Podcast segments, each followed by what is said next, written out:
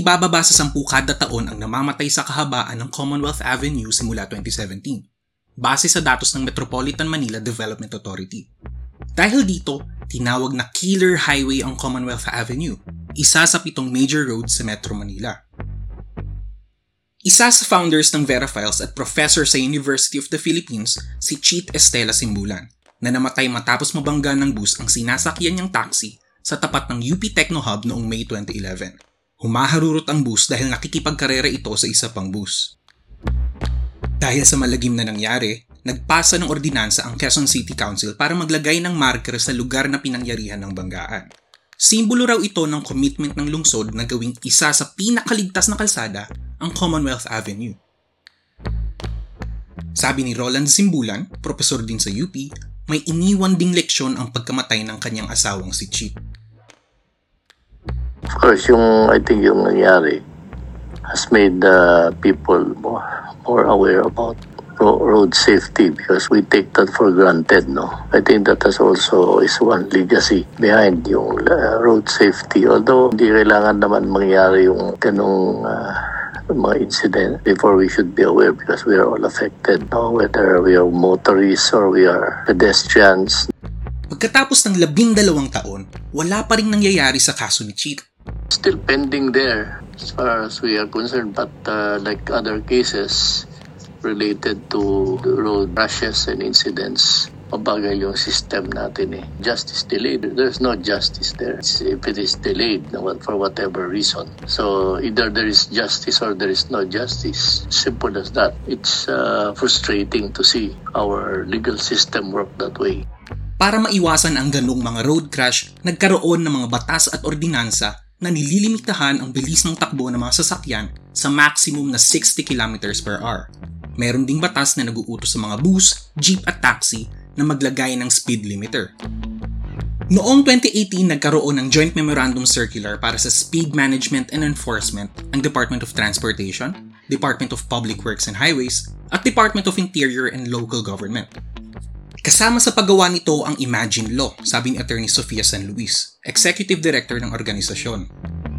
Since Imagine Law was founded, we have been working with government in developing a lot of road safety policies. Yung mga road safety code na dinevelop namin, it adopts the safe system approach to road safety which takes into consideration nga na human beings are flawed beings and that ultimately uh, an error will occur and the goal of the system is to reduce uh, the likelihood of a death occurring. When we assessed why there is no speed enforcement happening in the country, we found out that it was because LGUs were generally not aware that it was their duty to set the speed limits within their uh, jurisdiction. Hindi masyadong consistent yung enforcement dito sa Pilipinas.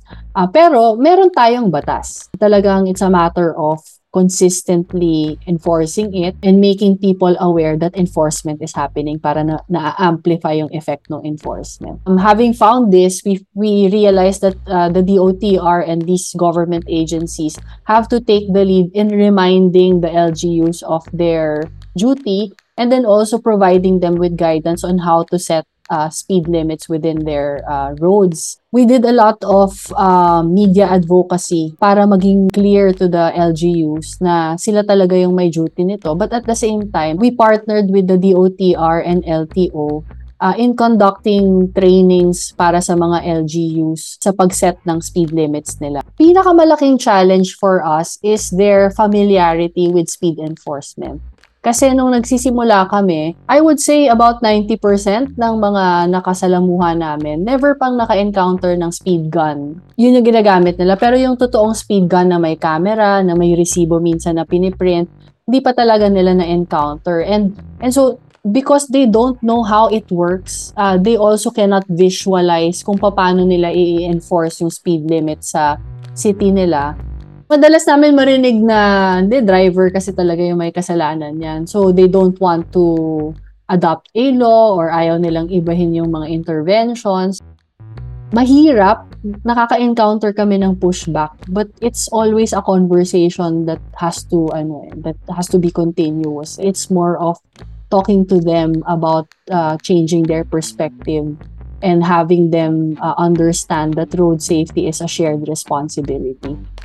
Talaga ang pinaka best practice dyan is una, the local government should be the one uh, ultimately responsible for setting the speed limit because they're more familiar with the environment and they're more familiar with where uh, deaths tend to, to occur.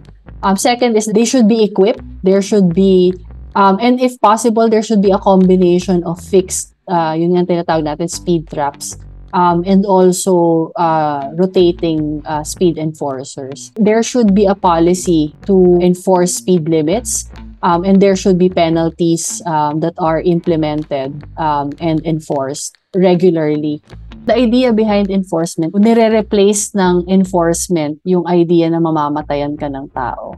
Ang kinakatakot mo na ngayon is mahuhuli ka. Pero kung hindi nag enforce ang gobyerno consistently, hindi talaga siya pag-iisipan ng mga tao. The question there is, safe ba sila? Nakakarating ba sila ng matiwasay sa pupuntahan?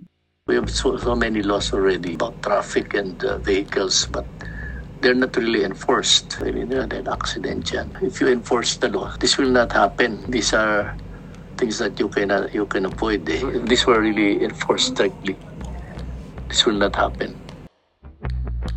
Ikaw, bilang motorista o pasahero, ano ang magagawa mo para maging ligtas sa kalsada?